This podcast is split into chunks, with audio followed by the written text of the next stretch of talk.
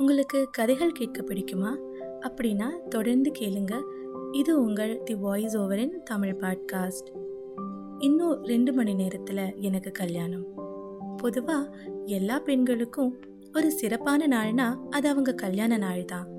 எனக்கு இது ரொம்ப ரொம்ப சிறப்பான நாள். ஏன்னா இப்படி ஒரு கல்யாணம் எனக்கு நடக்கும்னு நான் கனவுல கூட நினைக்கல. எனக்கு ரொம்ப பதட்டமாக இருக்குது அதே சமயம் ரொம்ப சந்தோஷமாகவும் இருக்குது ஒவ்வொரு நிமிஷமும் ஒவ்வொரு யுகம் மாதிரி இருக்குது நான் மணப்பெண் அறையில் உட்காந்துருக்கேன் மெதுவாக வெளியே எட்டி பார்த்தா எல்லாரும் ரொம்ப பரபரப்பாக ஓடிட்டு இருக்காங்க. என் கண்ணு ஒருத்தனை மட்டும் தேடிச்சு. அப்போ தான் கவனிச்சேன் எதிர்பக்க அறையில் இருந்து அவன் என்னை பார்த்துக்கிட்டு இருந்தான். சட்டுன்னு கதவை சாத்திக்கிட்டேன்.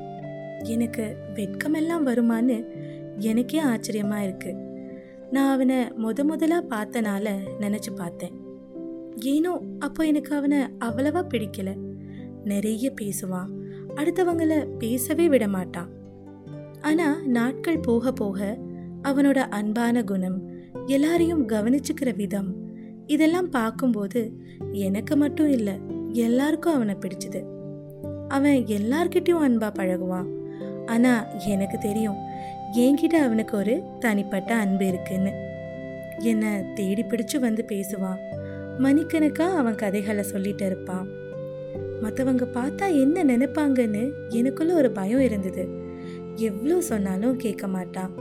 எனக்கு உடம்பு சரியில்லைன்னா அவன் தான் என்னை பார்த்துக்குவான். ஒரு நாள் காலையில் ஒரு ஆறு மணி இருக்கும். கார்டனில் வாக்கிங் போயிட்டு இருந்தேன். முகத்தில் சிரிப்போடு அங்கே அவன் வந்தான். கொஞ்ச நேரம் அப்படியே பேசிட்டே நடந்துட்டு இருந்தோம். திடீர்னு என் கையை பிடிச்சு என்னை கல்யாணம் பண்ணிக்கிறியா? அப்படின்னு கேட்டுட்டான். எனக்கு பயங்கர அதிர்ச்சி. உனக்கு என்னையா வயசாச்சு? அப்படின்னு கோவமாக கேட்டேன். எழுபத்தி ஒன்றுன்னு தலையை குனிஞ்சுக்கிட்டே பதில் சொன்னான். எனக்கு என்னையா வயசாச்சுன்னு? நான் அதே கோபத்தோட கேட்டேன். அறுபத்தி எட்டுன்னு சொன்னான். இந்த வயசில் இப்படி ஒரு ஆசை அதை வேற என்கிட்ட வந்து கேட்குறேன் வெக்கமா இல்லை உனக்கு? அப்படின்னு பயங்கர கோவமாக கேட்டுட்டு விறு விறுன்னு எங்கள் முல்லை முதியோர் இல்லத்தை நோக்கி நடந்து போயிட்டேன். ஆமாம் நாங்கள் எதிர்காலத்தை எதிர்நோக்கி இருக்கிற எலசுங்க இல்லை. எதிர்காலமே இல்லாத எந்த ஆசைகளும் இல்லாத கிளடுங்க அப்படிதான் இந்த உலகம் எங்களை நினைக்குது.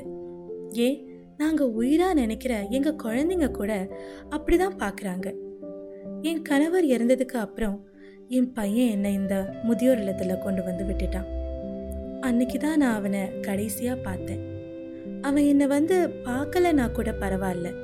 அம்மா எனக்கு உங்களை பார்க்கணும் போல இருக்குன்னு ஒரு வார்த்தை கூட சொல்ல மாட்டேங்கிறான். சின்ன வயசில் நான் இல்லாமல் ஒரு நாள் கூட இருக்க மாட்டான்.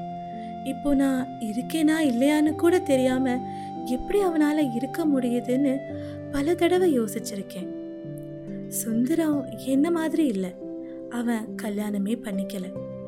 அவனோட கண் பார்வை இல்லாத தங்கச்சிக்காக அவன் கடைசி வரைக்கும் கல்யாணம் பண்ணிக்கல. சுனாமியில் அவனோட தங்க அவனோட வீடு உடமைன்னு எல்லாத்தையும் இழந்ததுக்கு அப்புறம்தான் அவன் இந்த முதியோர் இல்லத்துக்கு வந்து சேர்ந்தான். அவனை திட்டிட்டு வந்துட்டு மனசே கேட்கல அப்போதான் ஸ்ருதியோட குரல் கேட்டுச்சு. ஸ்ருதி இந்த ஆசிரமத்தில் ஒரு வாலண்டியராக பல வருஷமா இருக்காங்க.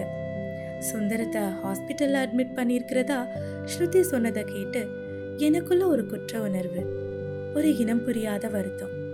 ரொம்ப வருத்தப்பட்டு நடந்ததை சொல்லி நான் அவனை பார்க்கலாமான்னு கேட்டேன்.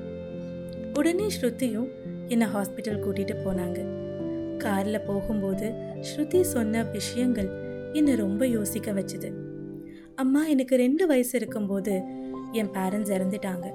நான் திலீப்னு ஒருத்தரை நாலு வருஷமாக காதலிச்சிட்டு இருக்கேன். போன வருஷம் எனக்கு பயங்கர வயிறு வலின்னு ஹாஸ்பிட்டல் போனப்போ எனக்கு யூட்ரஸில் கேன்சர்னு சொல்லிட்டாங்க. வாழ்க்கையே அங்கே முடிஞ்சுதுன்னு நினச்சேன். ஆனால் அப்படி இல்லை உனக்கு நான் இருக்கேன்னு திலீப் சொன்னான். அவனோட அன்பு இன்னும் அப்படியே தான் இருக்கு. நம்ம எல்லாருக்கும் என்ன தேவை? கொஞ்சம் அன்பு காட்ட யாராவது ஒருத்தர் அவ்வளோதானே யோசிச்சு பாருங்கம்மான்னு ஸ்ருதி சொன்னதில் பல விஷயங்கள் எனக்கு புரிஞ்சுது. ஹாஸ்பிட்டலில் சுந்தரம் என்னை பார்த்ததும் அவன் கண்ணெல்லாம் தண்ணி. முகத்தில் அவ்வளோ சோகம். அதோட நான் வந்துட்டேங்கிற கொஞ்சம் சந்தோஷம். என்னை மன்னிச்சுடு சாந்தான்னு அப்பாவியா சொன்னான். உன்னை இந்த மாதிரி சோகமாக பார்க்க சகிக்கல சுந்தரம்னு நான் சொன்னதும் சிரிச்சிட்டான். அவனோட அன்பு என் வாழ்க்கையில் வேற ஒரு பரிமாணத்தை கொடுத்துச்சு. திருமணம்ங்கிற வார்த்தையோ இல்லை ஒரு மஞ்ச கயிறோ உறவுகளை இணைக்கிறதில்ல. அன்பு அன்புதான். அன்பு மட்டும்தான் அதை செய்து. ஐம்பது தாண்டினதுக்கு அப்புறம் இந்த பாழா போன மனசுக்கு பெருசா எந்த தேவையும் இல்லை. கொஞ்சம் அன்பு அதை காட்ட ஒரு மனசு. அவ்வளோதான்